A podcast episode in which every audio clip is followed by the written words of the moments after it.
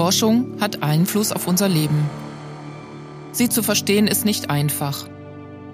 Umso wichtiger sind Menschen, die komplizierte Sachverhalte verständlich kommunizieren. Jedes Jahr zeichnet der Förderverein des Fraunhofer-Umsicht solche Menschen mit dem Umsicht-Wissenschaftspreis aus. Wir stellen die Nominierten in einer kleinen Podcast-Reihe vor. Herzlich willkommen, João Bonifacio, nominiert in der Kategorie Wissenschaft. Mein Name ist João Bonifacio. Ich komme ursprünglich äh, aus Brasilien, wo ich Elektrotechnik studiert habe. Äh, und nach äh, einem, würde ich sagen, langen Aufenthalt in Frankreich, habe meinen Master dort gemacht in der Universität Straßburg, ähm, habe ich hier in Deutschland an der T U München promoviert. Ich bin aktuell äh, in der Automobilindustrie tätig äh, und ich arbeite mit der Entwicklung von Elektrofahrzeugen. Worum geht es in Ihrer Arbeit?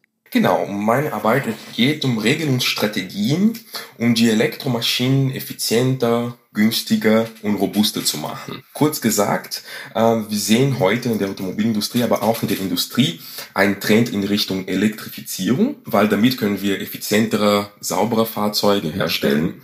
Wie schaffen wir es, dass solche Fahrzeuge massenhaft genutzt werden?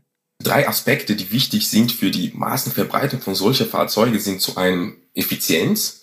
Und dann ein Teil von meiner Arbeit geht in diese Richtung, also wie kann man Elektromaschinen effizienter machen durch Software, einfach durch Intelligenz, durch äh, genauere mathematische Modelle. Ein zweiter und dritter Aspekte sind Kosten und Verfügbarkeit.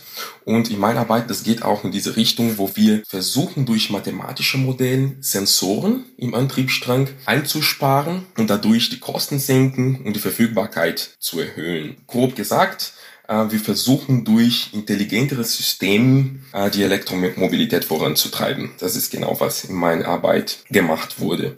Kurze Nachfrage. Relevant für mehr Elektromobilität sind also drei Faktoren: Effizienz, Kosten und Verfügbarkeit. Genau, mein dritter wäre Verfügbarkeit, also Kosten, zweite, dritte Verfügbarkeit. Wie kann man das verwirklichen? Meine Arbeit setzt sich auf die Elektromobilität, wo wir versuchen, durch geeignete Regelungsstrategien, die Elektromaschine und de, der elektrische Antriebsstrang effizienter, günstiger und robuster zu machen. In einem Teil von meiner Arbeit, ich beschäftige mich mit der Erhöhung von der Effizienz in einem elektrischen Antriebsstrang durch ähm, mathematische Modelle, genauere mathematische Modelle, äh, Sensoren im Antriebsstrang sparen kann. Und dadurch kommt man zu einem dritten Aspekt.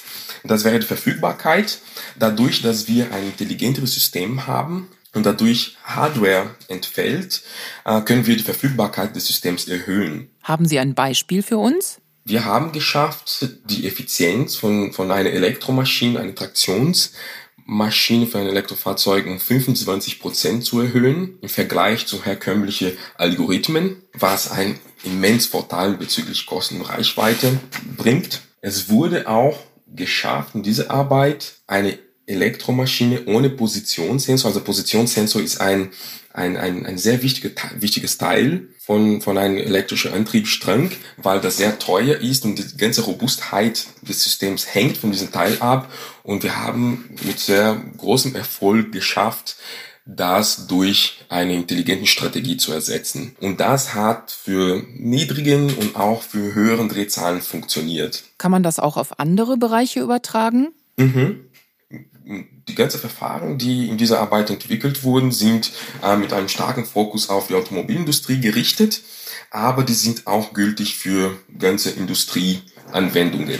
Also kann man die Verfahren quasi auf alle Bereiche übertragen, in denen Elektromaschinen verwendet werden?